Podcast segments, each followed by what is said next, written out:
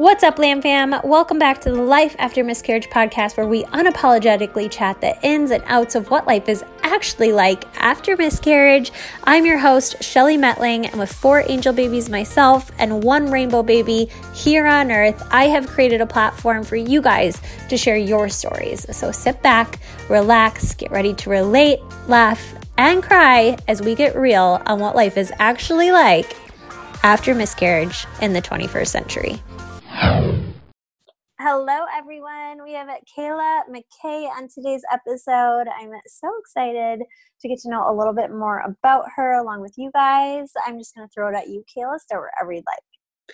Okay, well, thank you for having me. Um, I'll start right from the beginning. I met my husband when we were 14. Uh, we didn't get together till we were 17.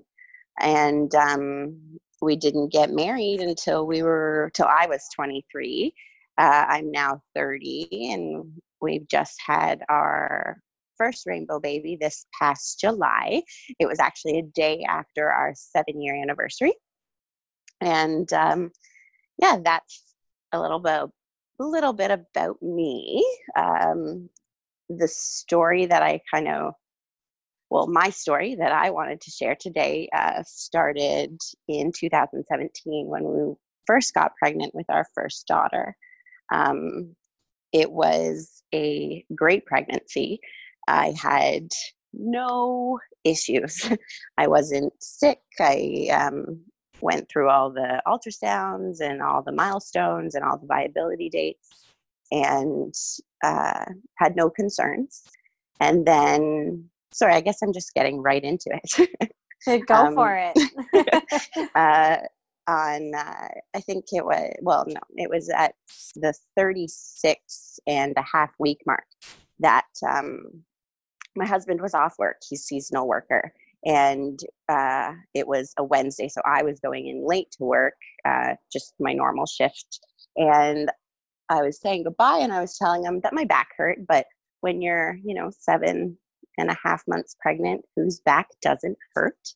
Um, and hasn't or it had for a while but it, it just kind of hurt a little bit more that day but whatever hopped in the car and, and went to work and he actually went uh, an hour the other way to help a friend out and um, when i got to work it was it was like a overwhelming pressure to poop which i was struggling with at the time because again who isn't constipated in their there's seven eight month pregnancies.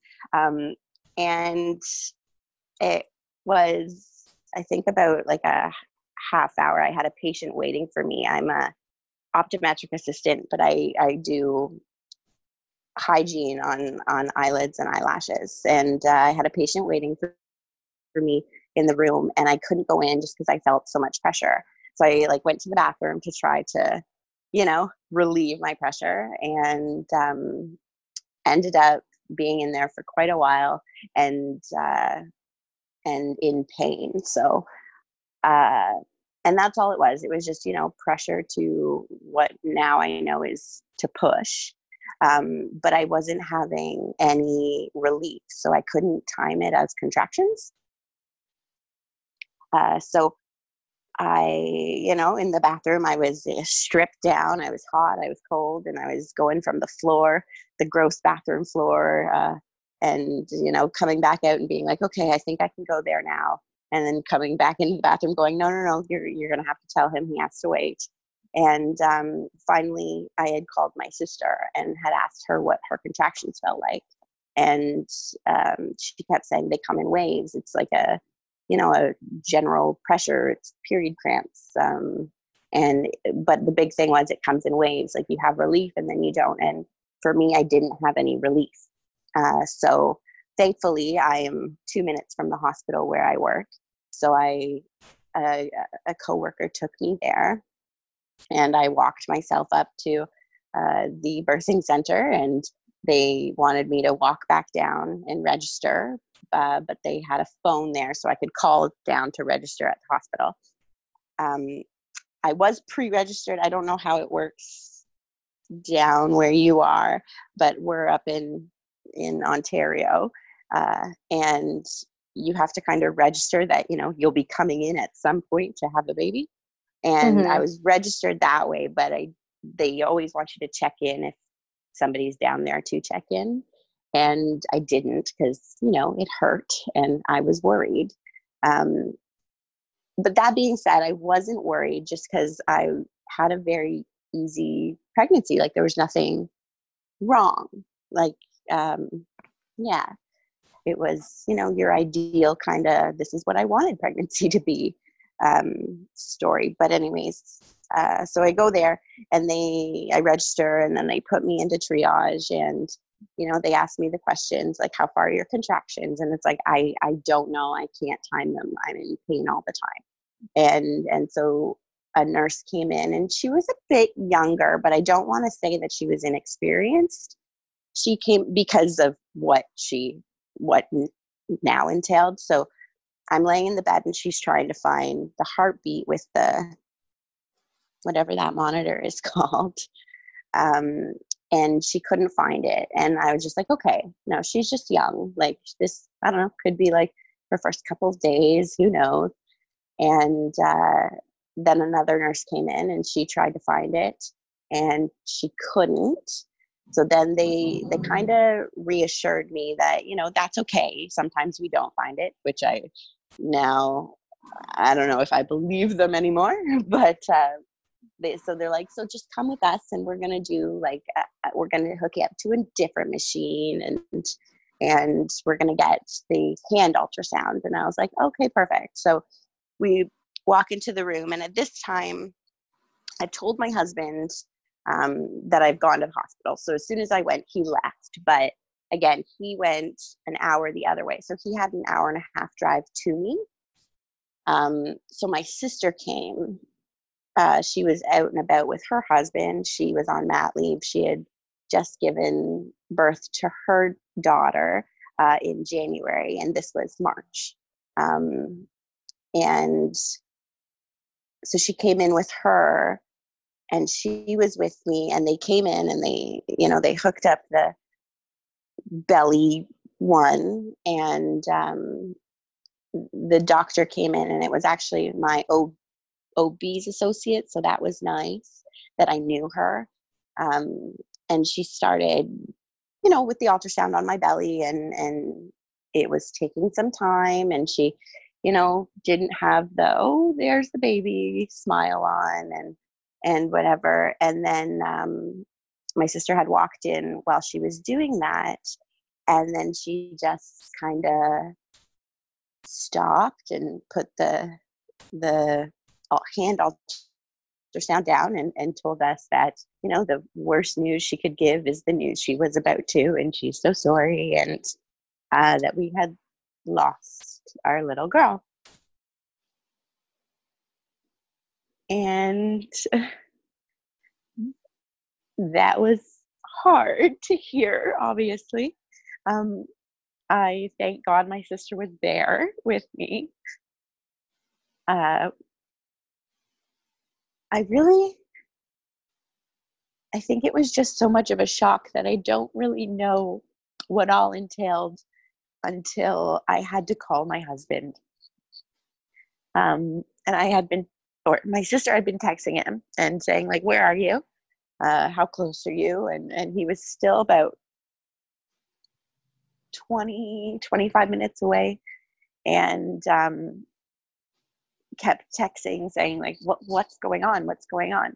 And Chris, uh, my sister, sorry, um, just kept saying, "Oh, just get here," because again, I didn't want to give him that news over the phone when he was mm-hmm. still so far away.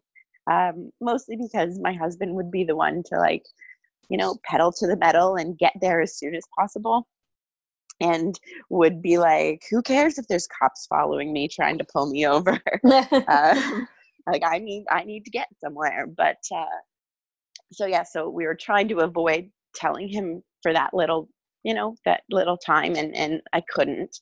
He ended up calling my sister and saying, like, what's wrong? What's happening? And uh, my sister, like, worded to me, like, did, did you want me to tell him?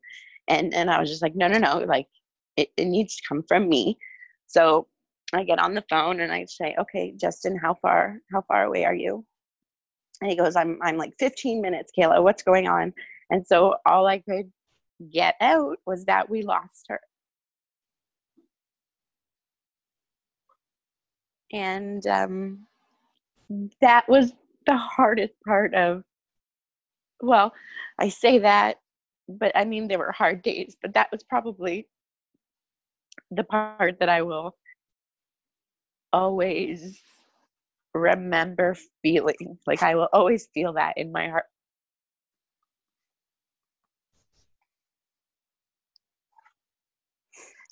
just sorry just having to tell him that mm-hmm. without him there.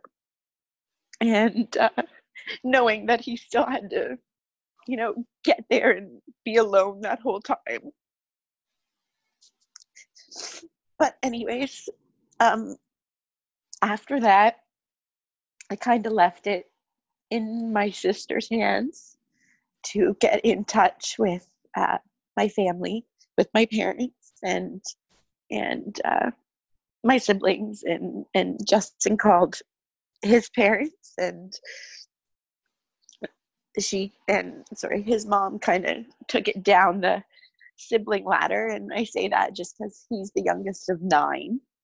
So there's there's quite a few to get in touch with and um, so he he got to the hospital and uh, my sister left the room when he got there and the doctor came in and told us what we needed to do um, and you know kind of the decisions that we had to make within you know the time frame that we were going to have her. So uh, i remember thinking like okay well this won't be bad. This will be like you know they'll take they'll take the baby out and they'll do a c-section or whatever and um, and you know we'll we'll deal. And uh, i remember when they came in and said okay well we need to start your labor. And my husband was just like why aren't you just to take a c-section? Like why can't you just take it? And um and so they explained that the best way is the natural way and the recovery way and and whatnot. And so they started all the medication for that and uh, just the the moments that the do- every time a doctor came in like we had to have a decision ready. So we had never obviously planned for this um, and we are planning people. We like to uh, know our choices ahead of time to think about and and we couldn't. So at the beginning we were very detached um, from our baby from our baby girl. Uh, we didn't uh, in the beginning we didn't sorry the beginning of that day i guess um, we didn't want to see her. We didn't want um, to hold her we didn't want to, I guess, acknowledge the fact that, you know, we had had a baby, we had grown a baby, and we weren't taking a baby home. We didn't want to acknowledge any of that. So, as the day wore on, and you know, we thought about, you know, the last kicks, because the, the weird thing is the night before, um, she was kicking like crazy to the point where she, you know, kicked the iPad off my belly as we were laying in bed. And even that morning, I remember waking up and having her kick because that was kind of my, it was always my motivation to get out of bed. I hate getting out of bed. And whenever she kicked me in the morning, it was like, okay, we're up, we'll go. and we had all that.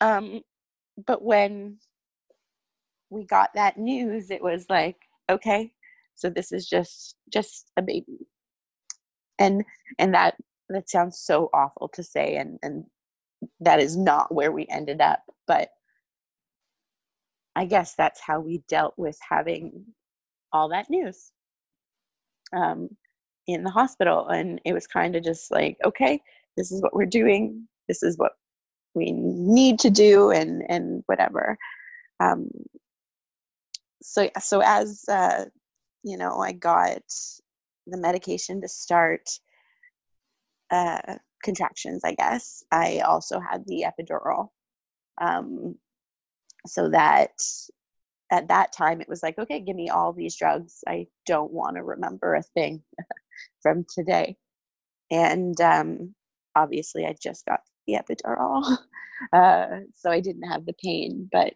um, had all the memories. And looking back, obviously, I'm grateful. I don't actually know if they would knock you out for for birth at all, um, unless they needed to. But anyway, so as the day progressed and doctors came in, and they would say, "Okay, well, you do need to name her. She is 36 weeks, so." I guess in in Canada, I think it's 20. It's either 20 or 24 weeks where you have to do the birth certificate and the death certificate. And so we had to name her, and we did have a name.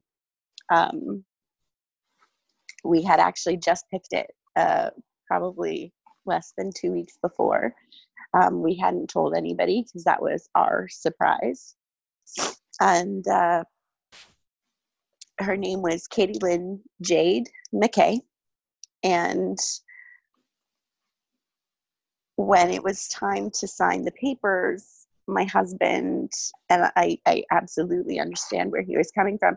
We we loved that name and we had always pictured, well, you know, for those two weeks anyways, we had pictured a daughter with the name and we called her baby Kate and um and he didn't want to name her that because he didn't want I, i'm not entirely sure why um, but a part of me understands without knowing he didn't want to give her that name.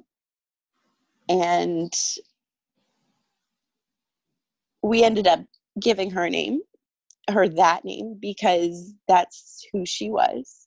Once we actually started processing what was happening instead of just being very i guess factual about it and and what needed to be done um, we chose that name for her and discussing it in the days after we don't regret it by any means that was her name. Um, but signing those those papers uh, blue chunks it sucked. Um, because we were naming a child that we were not taking home. Um, and we had to do it before we had even actually met her which sounds weird, I guess.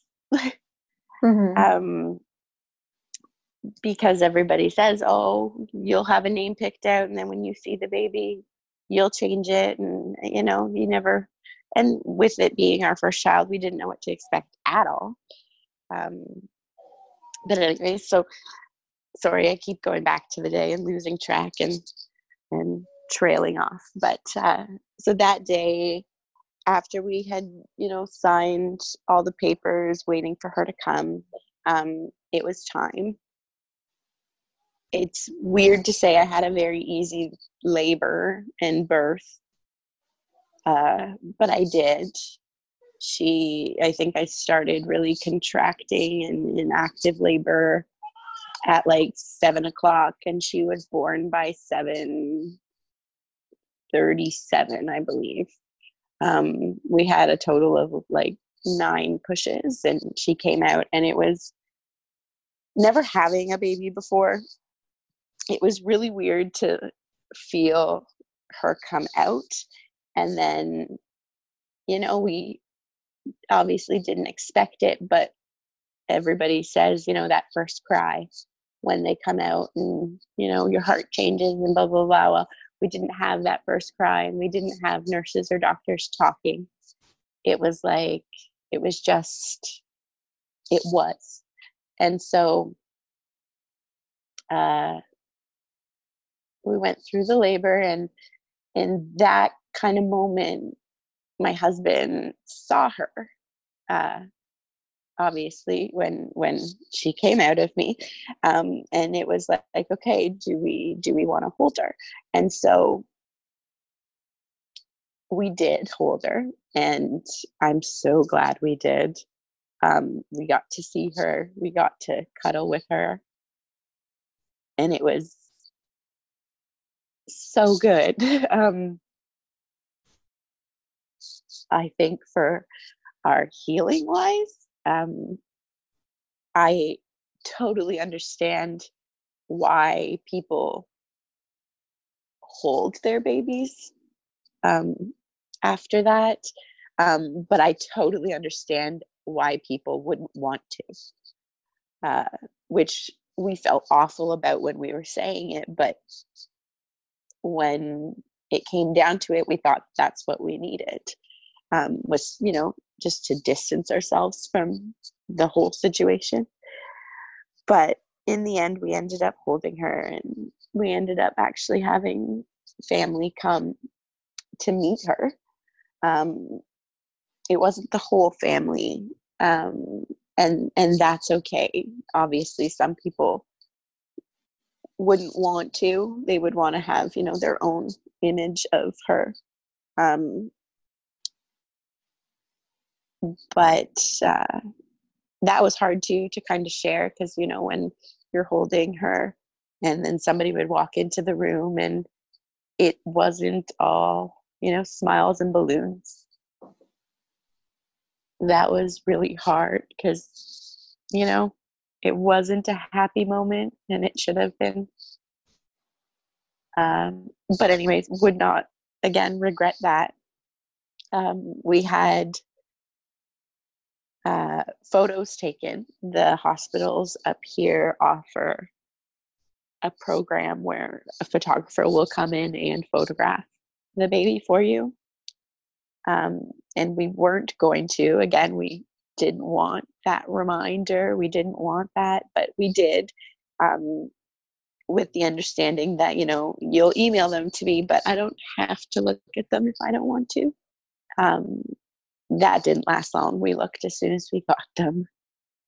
Um, and the hospitals up here also do uh, molds of the hands and the feet, and they do the footprints and the handprints, and they have a box uh, from other parents of of stillborns um, who they either you know write letters or they have like my favorite was um this little locket that had like a feather in it and it was you know the angel wing representation and um, she was photographed with that.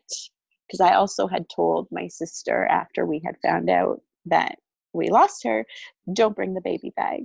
Like i don't i don't want to have to go through and you know, picture what I'm not getting. Um, and, you know, we had the coming home outfit, like we were 36 and a half weeks. We had everything ready. The nursery was at home ready. And, uh, yeah, so I told my sister to not uh, bring the baby bag, which was probably my biggest regret was because I did have things picked out for her, and I wish that the photographs reflected more personally. Does that make sense? yeah. of what, you know, we pictured her to be. Um, and yeah, that's that's probably my only regret. So we did everything that we didn't want to do at the beginning of the day because we didn't want to walk away from our only experience with Katie with negative I mean any more negative feelings than than we had.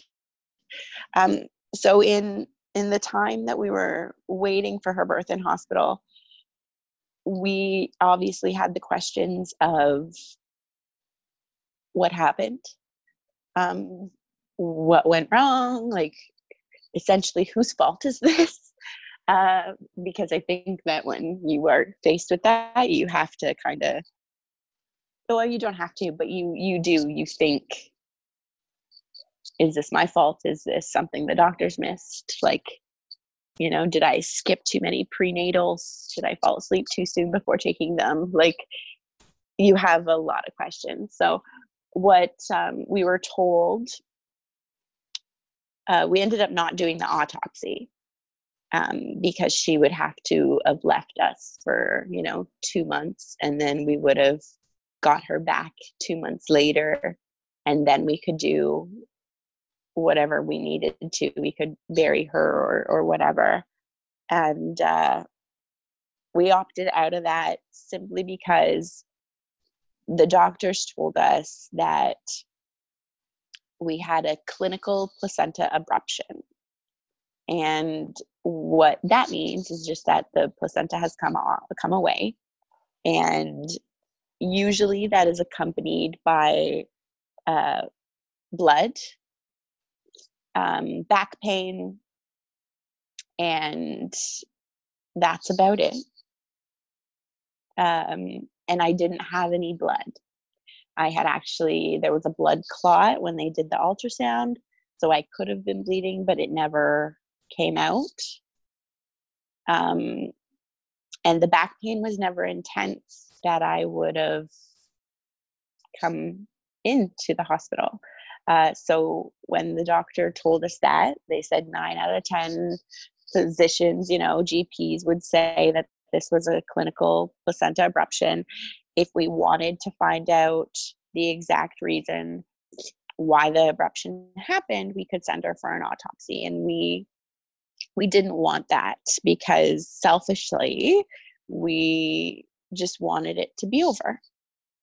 Uh, we just wanted to get through, you know, having to deal with other people, and we could start working on each other and ourselves and um, so we were you know satisfied with the answer i guess. That that is what happened. Um, no reason usually you know uh, placenta abruptions happen in car accidents. And you know from cocaine usage and smoking and none of that was an issue for us. Uh, but that's all the research i could find on what causes them. Um, so yeah, so we had to walk away from that, just kind of thinking that it happened and there was no answer and there was nothing that could be done. And that was, you know, one of the other hardest parts about it was then dealing with, well, why did this happen to us? And you know, how could my body do this to me? And that was probably my biggest personally was my biggest challenge in in overcoming that um or sorry my biggest challenge in in grieving was overcoming that question to myself was like, how could you do this to me, body? Like, I've treated you so well. Why couldn't you return that? um, but yeah, so the so after oh sorry, I keep going all over the place. And I did no, you're like, good. write out things. um, you're um, good. Okay, okay. So it's somewhat easy to follow here. Yeah, I'm okay. I'm I'm like I'm silent because I'm just like, wow. You know. okay. Um okay, so that happened. So that was the day. And that was um the worst day ever. Uh and so much has happened since that day. Um, that was a Wednesday. I, I, gave birth. That was a Wednesday at like eleven thirty or something. I um, gave birth to her at seven that night, and the Thursday we got sent home. And we came home, and and I remember somebody asking, like, "Do you want me to go home and take the nursery down?" And I knew I did not want that because I guess, closure. I just needed to do that myself. Like, mm-hmm. we would revert it back to a guest bedroom. That's not a problem, whatever. But, like, no. And I, I understand why some people would and i understand why the question was asked if i had wanted it um, but no that was you know that was going to be either between me and katie or that was going to be between me justin and katie justin's not one for you know packing up christmas decorations so i didn't actually think he would want to do that with me at all. Um, and because he he had his own emotions to go through like he was as much as i was hurting for him he was hurting for me. Um so me saying that i needed to do that it absolutely like welcomed him in doing it with me but i was totally okay if he didn't want to do it with me and he did parts but for the most part i i did it all but it definitely didn't happen that thursday when we came home. So when we came home, we went and we just sat in the nursery and we opened the box from the hospital from other parents that were saying that um, had letters and and gifts and you know wraps to wrap your baby in and and it, I think they call it the angel box. I'm not sure. Um, but yeah, so we just started reading the letters from other parents because when you walk home or when you get home and you know you didn't bring home the baby you thought you would, you kind of just walk home or walk in and go, so what now? Like what what do we do? um so yeah, so we sat in the middle of her nursery room floor and read the letters. Uh and yeah, I there's one letter that I actually like took quotes from because whenever I was talking to people and you just you just don't know what to say. They they really don't know what to say, yeah. but you you don't know what to say when it comes to like, well, how how will this affect them? How will they take it? Can I say that I didn't want to hold her and will they accept that or will they judge me for not wanting to hold her, but then I did, so they can't say anything. Like it's anyway, so I took excerpts from this letter and the the mother had said that her son um, was born peacefully sleeping. And that was probably like just my favorite way to put it because it just sounds sounds the best. sounds the most peaceful. Um, and that's what i you know in in the age of you know social networking and facebook and me and my husband we we're not somebody who who posts every day but we certainly post about all the good things that are coming up in life so everybody kind of knew my I was pregnant and we had been together since high school so we had a lot of mutual friends who who knew us as a couple um, and who I would like to think were vouching for us for for getting pregnant finally after I guess I guess 10 or so years. Um, well, no, I guess it was like 12 years it took us to get pregnant. Anyways, so the social, I had to, I didn't have to, but I chose to post on social media shortly after the birth um, because we had one friend of ours just my husband had been working for him off and on uh, throughout the winter he called and right off the hop said to justin uh, so you a daddy yet and we were sitting outside at the time and he had put him on speaker and i just like instantly started crying and justin walked away from me to kind of tell him what had happened. And at that point it was like okay we need to we need to tell people. Like people are going to start wondering like her due date's coming up soon. And um, so we chose to post just a blurb on facebook that had said on this day uh, kitty was born. And um, she was born peacefully sleeping. And she never got to know the hurt that can be found in the world. But she also just the only thing she ever shared with with us was her love. Um, so yeah, so we had to do that. We didn't have to. Sorry, we chose to uh, because we didn't want to put other people in that situation uh, of you know calling and and being so liberal with hey you a daddy yet because that is what people do um, so innocently and and with all the best intentions but we just didn't want them to feel like a like a jerk when they did that because obviously they don't need to feel like a jerk mm-hmm. it wasn't about them um but yeah so that was the that was kind of what entailed when we got home was like okay we need to let people know. Now that didn't happen that day we got home but it was something that we had talked about from the moment it happened was like how do we tell people? Like i just don't want to call people and be like hey just so you know this happened. Um, for the sake of us and for them. Um, but yeah. So that weekend that followed, this was actually like a blessing in disguise.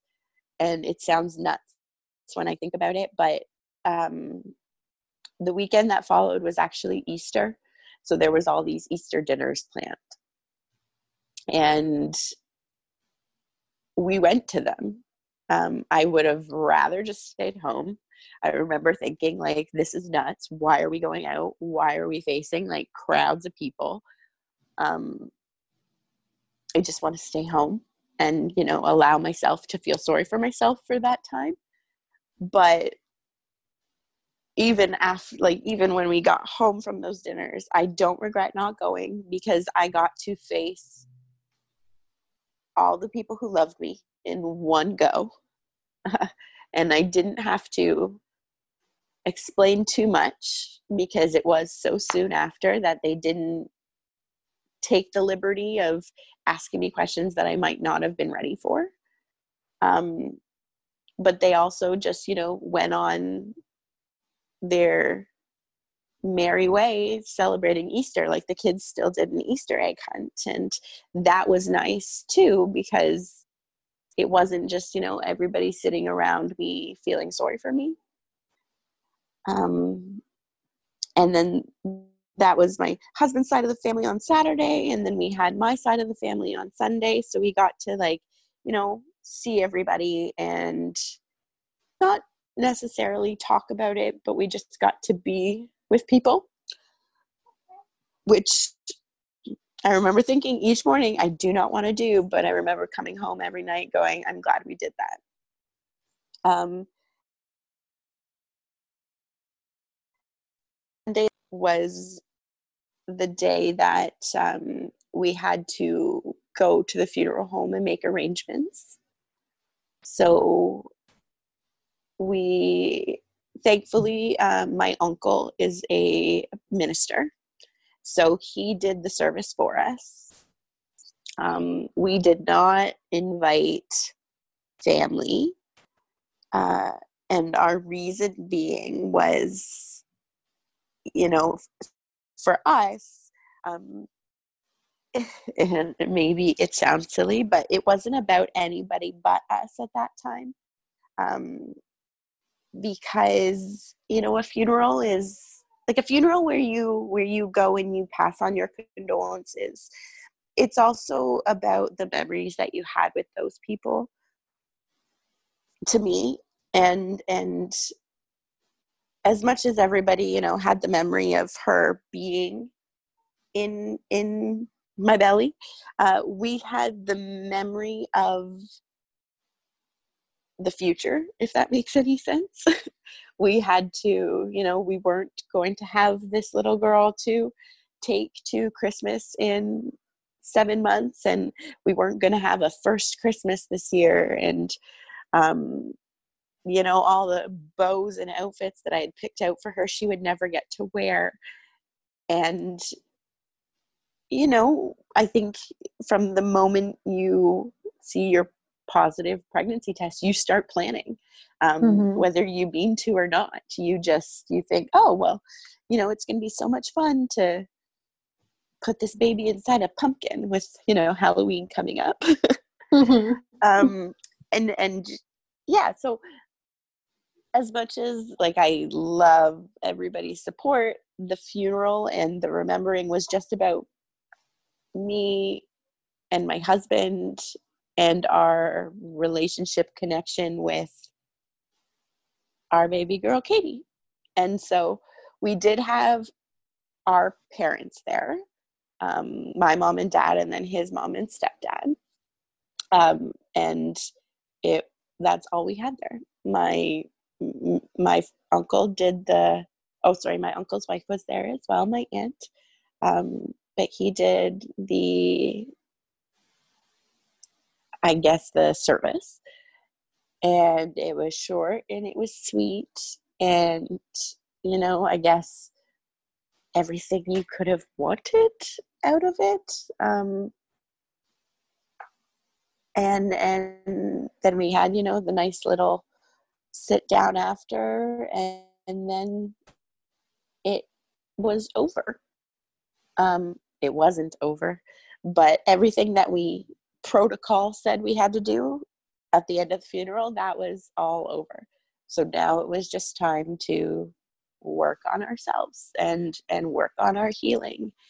And that was like that was the probably like the third hardest thing was to go home and be like okay so now we have to face it.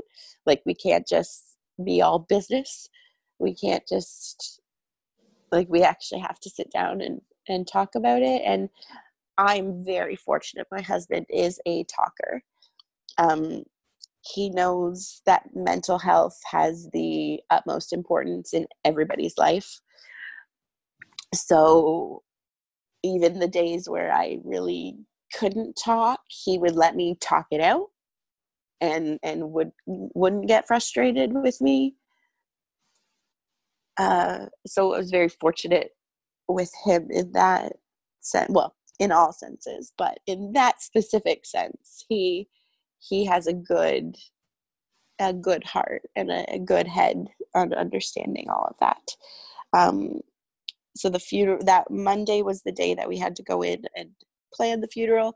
Tuesday was the day we had the funeral, and Wednesday was the day we woke up with nothing to do.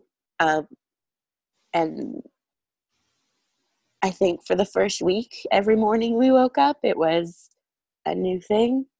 You know, the Wednesday I woke up and it was like my hands went to my belly and it was like, oh, right. Yeah, no, that that's not going to be there. She's not going to be there. Um, and that was, yeah, those little things were the hardest thing. But um, my big, I guess, step in grieving was I needed to face all these situations because if I just if I didn't, then I I wasn't in control of it. I guess that is how I felt. Um, so in I had two months off of work, uh, and my husband had two weeks off. And so for those two weeks, it was you know just about us and you know he was more focused on you know what i was going to do when he went back to work and so we did while he was home we um, you know went out every day even if it was just to get tim hortons and uh, which is big up here for sure yeah um, um, but yeah so we we planned something every day and then the day he went back to work and it was my first day alone i just remember sitting here thinking like this is my chance to do like whatever I wanted. And I think I went through all 1000 emotions that you could have. And it wasn't that like I couldn't go through that with him, but I needed to go through that by myself. So there was, you know, screaming, crying, yelling. There was hate and but there was also just as much love as you could have at that point like I just went in and held her. We actually got her. Um, we have her cremated because she will always be with us. Uh, and I remember being at the sorry.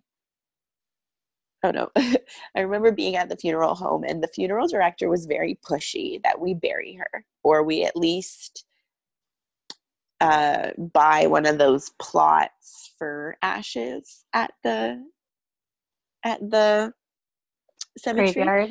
Yeah. Yes, yeah.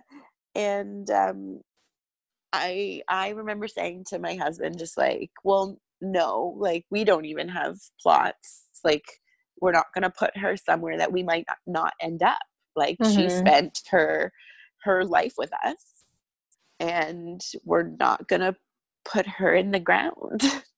and and he agreed and I remember the director just being like, no, it's really good if you, you know, have a plot or have somewhere that you could go to remember them. And I was just like, I'm not going to forget her.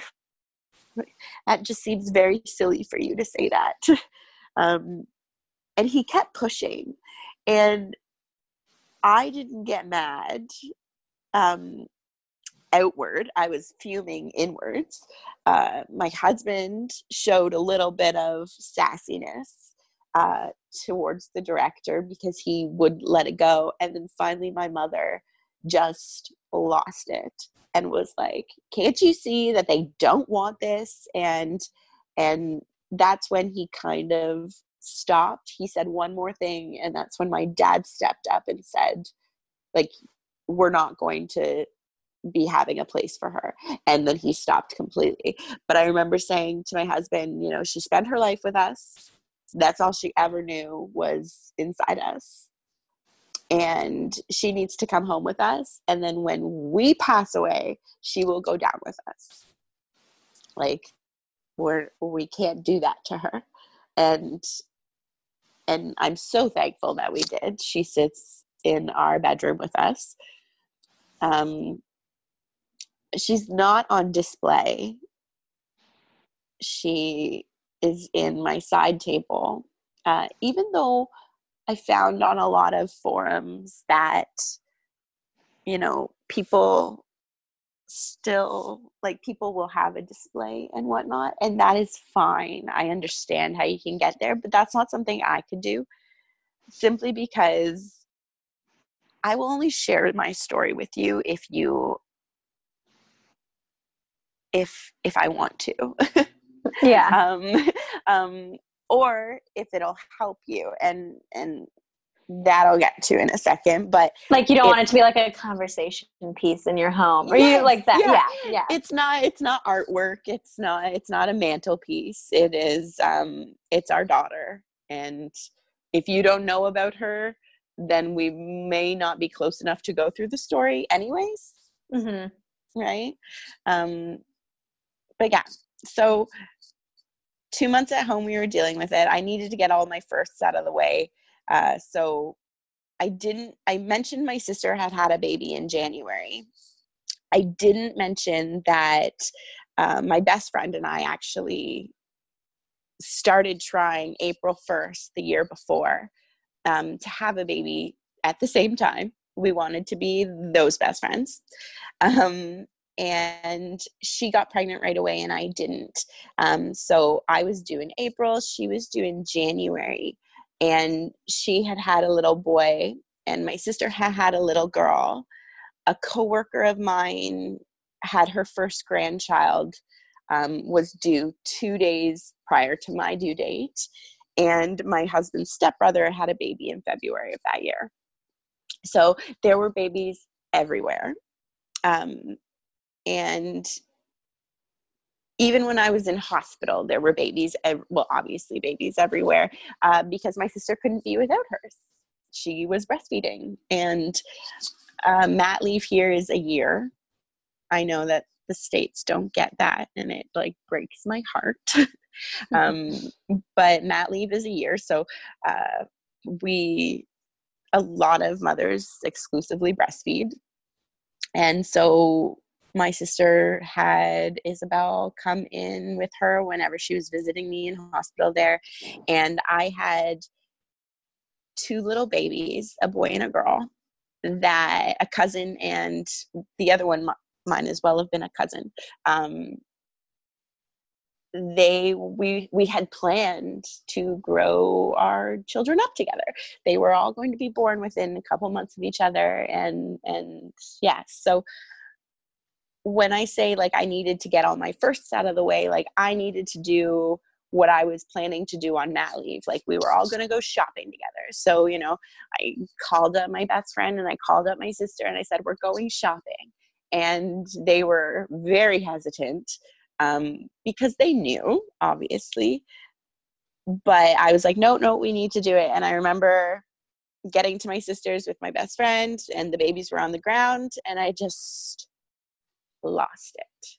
Um, but then, you know, washed my face and we went shopping. um, I remember I needed to face all of my aunts and uncles. I didn't get to see them at Easter, but I needed to sit down and, and talk to them and just say, like, this is what happened. Do you have any questions? Um, okay, then, you know, cool, we don't need to talk about it again. and that wasn't the case. I i got very vocal about it but that was my thought process at the beginning was if i got everybody out of the way then i could just you know restart. And i was very angry at people who tried to control my life um, or my situations or something that i would come into. So my coworker who ended up having her first grandchild, she blocked me from social media because she didn't want to share pictures of her grandchild to upset me, which I understand. But unless you're going to be able to block all babies from every point in my life, that's unnecessary. it just, you can't control that. And I think it's important to just take life as it comes, regardless of what is thrown at you. And for that was my biggest pet peeve throughout it all was people wanted to help me by stopping life mm-hmm. like stopping life from happening which i am thankful for the love that comes through that but i'm not thankful for the choice that they make on on your behalf without discussing it for you i'm also somebody who's very controlling as that is coming out in this story. I, I don't feel like I am, but it sounds like you're not. No, you're not. um, but yeah, so there was a lot of hurdles for me. Well, for anybody in in in this situation, there's a lot of hurdles, but it just seemed like a lot more no, I can't say that. Everybody's situation is different. Um, but yeah, I had planned it so that it had all. Yeah, yeah, I planned it. It came crashing down. It happens. We dealt with it. Um, but yeah, so work. Um, the next kind of hurdle when I went back to work was uh, I have a lot of personal relationships with clients. I'm very chatty and I tend to ask questions that venture on none of your business questions. Um, and most of the time they're taken okay, but sometimes they're not, but most of the time they are. So that has created a lot of great relationships at my work with our with our clients. Um, so when I went back to work, I I don't work front desk, but my desk is at the front desk. And so I'm not necessarily the first person to greet people, but if my girls are busy, then I am.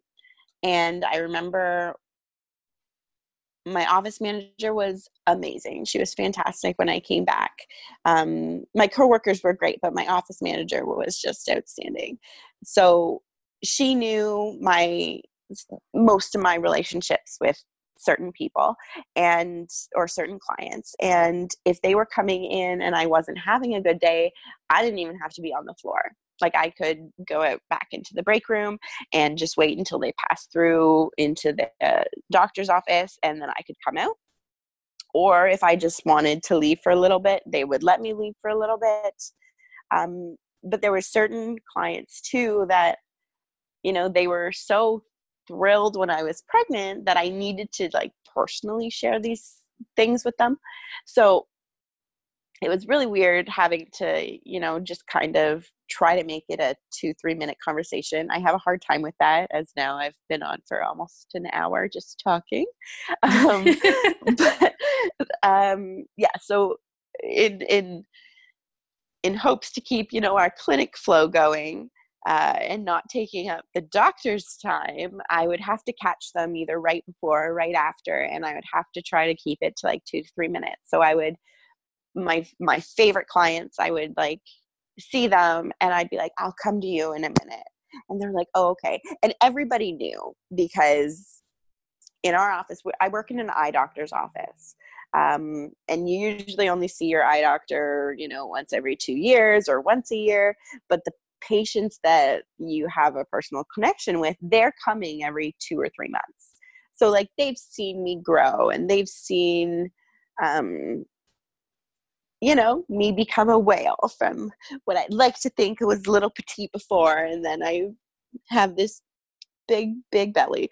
But um, they've seen it all. So, when I came back, and they already knew about it because I had asked the co- my coworkers to tell my people um, what had happened just so that I don't get the questions if I wasn't ready for them. But uh, so they'd see me, I'd say, I'm coming to you in two minutes. And then I'd like, they'd get put in the doctor's waiting room for them to wait for the doctor. And I'd sneak in and be like, I really wanted to come talk to you. Um, I know you have so many questions. The girls told me what you said when I was gone. Thank you so much. Um, and then this is what happened and then i'd have like a three minute cry with them and then i'd leave and like get on with the rest of my day. Because i'm also at work getting paid to work and needed to have that kind of balance but i also needed to take care of myself. Um, and facing those people is again one of the firsts that i needed out of the way. Uh, and then i could work on them regardless of what I needed to do. Um, yeah, so that was really hard. But again, the best coworkers, the most amazing office manager, um, and and again, supportive family. Like I would call my mom on my lunch break and and tell her, you know, I had a bad day today. And she'd be like, okay, do you want to talk about it? I'd be like, no, just wanted you to know just so that when I told you I had a bad day last week, you don't go, Kelly, you should have called me. because sometimes you just don't want to talk to people, right? Mm-hmm. Yeah. Yeah. yeah. Um, yes. So, anyways, I will fast track through to we knew that we were going to um, keep trying for a baby after we had dealt with our emotions. And I mean, I say dealt like it's done and over with, but it's not because, mm-hmm. you know, mm-hmm. with a new baby comes all the new emotions too. Um, but uh, we, so my doctor wanted three uh, cycles before we actively started trying. So after the, I had three of my menstrual cycles, um, we started trying, and it took us three months again to uh, get pregnant. So that was March of 2018 is when we lost Katie. And then it was November 2018 that we uh, found out we were pregnant. Um, because of the placenta abruption, I went down to uh, Mount Sinai Hospital, uh, which is the best, the, the top hospitals in our area. Uh, for I was a high risk pregnancy. So I was a high risk pregnancy without actually knowing why I was high risk. Uh, so I went to the placenta clinics and and all of that to uh, just to err on the side of caution. And it's funny. So my first ultrasound, um, the ultrasound technician, I don't know her story, and I won't speak to her story, but she made a mistake, and she ended up telling me. She ended up handing me an email that she had been talking in with her doctor at the time of my ultrasound that said that I essentially either had an ectopic pregnancy or I had a cyst that had hair and teeth and whatever on my ovary, which had at one point been a baby and ended up not being a baby. And so, like, world was like spun around again. Like, how could this be happening? And then I went to my doctor. She sent me for another ultrasound at a different place because she told me at that point that she wasn't fond of the uh, that clinic that I had been going to, and um, they found nothing. But we went in on a Friday night for the ultrasound and couldn't get into my doctor until the Monday. So all weekend we're worrying that this isn't what we had prayed for, and this wasn't going to be just uh, oops you're not pregnant like something needed to happen with this if it was either or and when we went into the ultrasound place on monday they like ordered not an emergency but a rapid ultrasound and none of that was true. So i got you know three days off of work because they wanted me on strict bed rest until they knew for sure. And the ultrasound technician was just a little overzealous um, really wanted to find something and thought she did and none of it ended up being true. So it was a rocky start to this pregnancy um, thinking that oh okay so now we know something's going on. And then re- like reviewing it back to could this have been happening the, with the first pregnancy? Um, but anyways it's not. So we don't need to focus on that. Uh, and then we went through uh, kenzie's pregnancy. Everything was fine again. Uh, we had increased ultrasounds and uh, nsts non-stress tests uh, pretty much from the day i turned 28 weeks i had them every week just to err on the side of caution. Again nothing was signaling wrong but because it had happened before i guess my chances of that increased to uh, from like 10% to 20% i could be wrong on those numbers.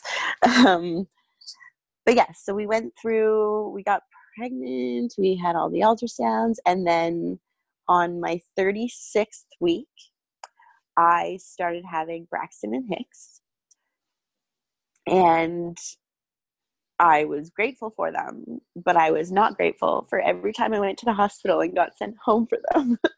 I I think I went four times on my 36th week. Oh, well, rightfully so. Yeah, yeah. Just, yeah. Oh yeah, it was um not active labor obviously.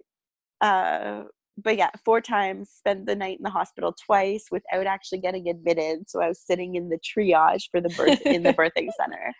Um, and yeah, so that started on July 1st was my Braxton and Hicks adventure. Uh, my last day of work was June 28th. And then obviously on July 1st, she started signaling that she wanted to come and so a week of contracting off and on.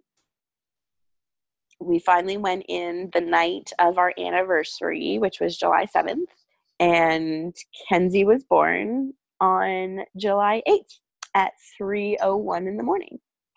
Um, so her birth again was really easy. I think this was six pushes. Almost missed the epidural because she wanted to come out so quickly. Um, and when they brought her out and they placed her on my chest, which is not what happened with Katie, they me and my husband actually had a really hard time looking at her. we we were happy, obviously, and we cuddled her and whatnot, but then it was just like a pure what felt like an hour, but was probably only like 30, 60 seconds of us just bawling. Because it was it like actually happened this time. Um and she was out and she was safe. And that was just a really, I guess, out there feeling ish. I, I don't know how to describe it. And then when they took her away um, to get her measured and weighed and check and whatever, um, me and my husband were still having our moment. And they're like, Dad, do you want to come take some pictures over here? And he's like, uh, I, I guess. Like, are you okay, Kayla? I was like, well, I can't go. So somebody has to go. Go take the pictures. Like it isn't it isn't about us anymore. like it's about her. And then yeah, so uh, a couple days in the hospital and then we were home and um yeah, it has been she's actually been such a, a easy baby but it's my friend asked me the other day if i if i think of Katie often. And I do, but it's not always in, and this is again like something that I feel that only our our family, our our life after family would understand. It, it's not always sad. I think of her and I think of, you know, would she do this like Kenzie does this? Or like would she have given us a belly laugh by now? Because my daughter is a super smiley girl but she's not laughing at us and we're waiting for it.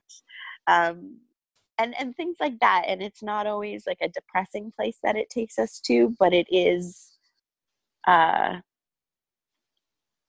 it is a place. And mm-hmm. and it's nice to have that place. Which I don't think a lot of people understand because a lot of people still avoid like even saying her name to me, even though I'm very liberal with it. Like I'll very much just name drop her all the time. and then some people just acknowledge it and some people don't and carry on, but it's fine.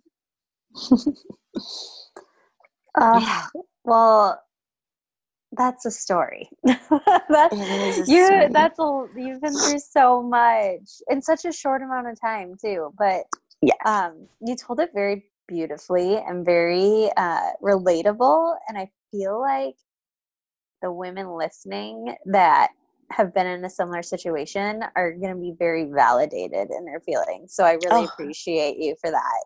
I so uh, hope so. yeah, I I know so because I just like kept picturing being in that position and just like the way you explained everything, I just felt like was so real and honest and just is no. going to make people feel so much less alone, which is what oh, this is good. all about. So I appreciate it. If you had one piece of advice for somebody in a similar situation, what would it be? Oh, so I I knew that that question was coming, and I I was like just trying to come up with some all insightful, all healing, and all helpful advice. Um, but I don't. Uh, the one thing that I will say is sometimes the advice that you hear, you know, in your first week of, of grieving um, doesn't work for you, but in a couple of months it will. Mm-hmm. Um, you just have to get to certain places for certain things to be helpful. Um, but i did i did want to say just if you i have three little tidbits. Number one is if you need something from someone you need to tell them. Don't expect them to give it to you um, because they don't know. Um, if you don't need anything from anybody just carry on. Um, and if someone tells you that they do need something from you and you can't give it to them you need to discuss that. So ultimately you're you're your own advocate and you and your partner are the core and you know everybody who has something to say to you it always comes from love um even though it doesn't always feel like that mm-hmm. um, specifically just like I had one person say to me, um, you know, you may have given birth to her, but we're all grieving. And the context that that person was saying it to me, I got it. But then that phrase has played in my mind so often. Like, eh, I know, I know she was just trying to tell me that it hurt her too. She misses her too and everything but it just came out really wrong and that's what i need to remind myself is is i told her i couldn't do it like it's really hard without getting into the specifics but i don't want to do that um yeah no if you need I something think we from I think we've just all had yeah, I think we've all had that Okay. person yeah, or like Okay, that comment. So I can completely relate. Even though our stories are very different, I can completely relate to that comment. oh Uh, good Yeah, and it's kind of like, okay, not I, I know that you didn't mean to be mean with that, but like. yeah but you just need to review also not that helpful. Yeah. yeah did you even run that through a filter yeah uh yeah, um we all get And- it. yeah yeah um the other thing is that along the same lines like it all comes out of love um there are going to be times where people will say like just the most nonsense things to you like like i remember one lady told me well maybe it's a silver lining maybe she was deformed even though i had just run through my story with her and like she wasn't and yeah. like i told you that and but it's because she had nothing to say Mhm. you know because you don't know what to say i put myself in i myself in other people's shoes and um i wouldn't know what to say even having gone through it i Mhm. still don't have any words Yeah. yeah um Yeah. and then yeah do the last thing is just do what you have to do and allow yourself what you need uh, lean hard on your supports because that's what they're there for and if you don't need the support it's okay to distance yourself from them you don't have to appease their need to help you Mm-hmm. Yeah. I love how you went through like your grieving almost like a checklist. You know what I mean? Like i totally did and I would do that too. Like that would be my way to kind of like get through it. But I'm sure that really kept you going. You know what I mean? Like oh yeah it's really easy to just like block yourself off, stay home, like don't. You know what I mean? But to like Oh, almost think yeah. of it as like if I can get through this part, like your first, as you put it, um, Yeah.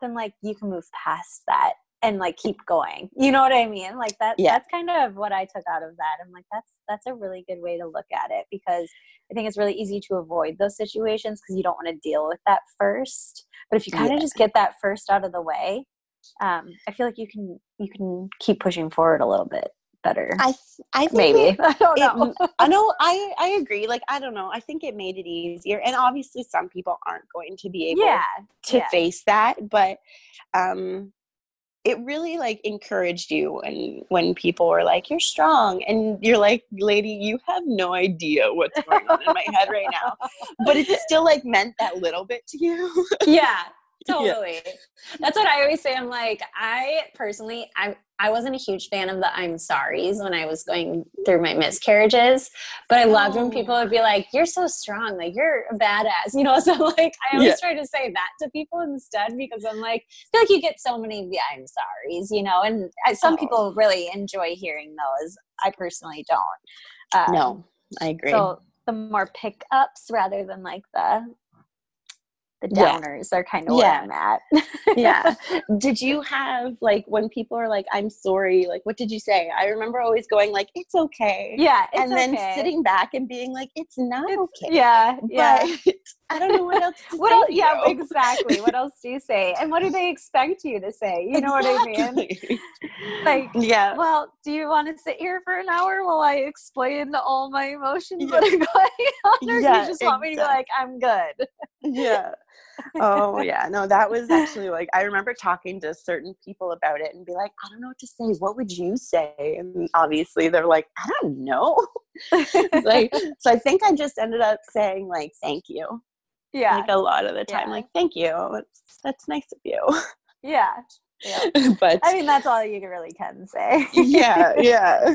Yeah. But I so appreciate you jumping on, sharing your story, and just kind of validating everyone else's Oh. feelings. Um, really, really appreciate it. And if somebody does want to reach out to you, is Instagram the best way? Absolutely. Yeah. Okay. So I'll go ahead and I'll link your Instagram in the description of this episode. I'm sure you'll get messages, and um, that's what I love about this community is just like kind of connecting us all. We're all a little family. So Yeah. well and i do just i i'm just gonna plug you here um i want to just if um if there are people out there listening like i was i've been listening for um probably well since may of this year um because you actually had my cousin on uh, who shared her story which happened 364 days after mine oh, It no was- way. one day before uh, my one year anniversary, which which is not a blessing in disguise. Hate that term, but um, kept me occupied on my one year because I didn't know what I was gonna do. I was like, do we honor her? Do we remember her? Do we do this? Do we do that? And then the night before, we got the news of my cousin, and um, she was 18 weeks and didn't know what to expect and so i got to help her with that but anyways um listening to you and just hearing the different types of stories is what was really kind of pulling me to be like hey shelly can i come on because everybody's story is different and just because yours doesn't line up with something doesn't mean that it's not going to help somebody Mm-hmm. because I feel like I really helped my cousin. I may not have. I may have spoke too much, but at least she had the information. I think you definitely helped her. but yeah, no. Uh, reach out if you need it. And this, I I just felt the biggest pull to do, um, and I didn't really feel that with anything else. Maybe just because I did it and got it done and out of the way. But um, yeah, no, I needed to do this for me. But if it helps somebody else, then absolutely, I am so willing to to even just answer those routine questions that you feel weird about asking anybody. Like, what- it's easier to ask a stranger. I'm telling you. oh yeah, yes, it really is. so like yeah, I think that's why all of us can connect so much because it's like the people around us don't always get it, but the stranger on the internet who's been through it does. You know? hmm So when you don't have to shield yourself, like you just yeah. you don't have to worry if that at the person's grocery gonna store. exactly Uh, exactly. oh well, thank you. I appreciate it. Thank you so much. And yeah, just enjoy your little rainbow baby. She's super cute. Thank you. So dang you cute. I was out. I was creeping on you before this episode. I was like, oh, she's adorable. She's a good smiler. We're just waiting on that belly laugh. Yeah. so. All right. Well, we'll talk soon, okay? All right, Shelly. Thank you so much. Thank you. Bye. Thank you so much for listening. If you enjoyed this episode, make sure you share it with a friend who could find it useful or share it on your Instagram stories. Tag myself, tag my guest, so that we can personally thank you. This is a Lam Fam, you guys. We're not in this alone. We're creating this ripple effect together.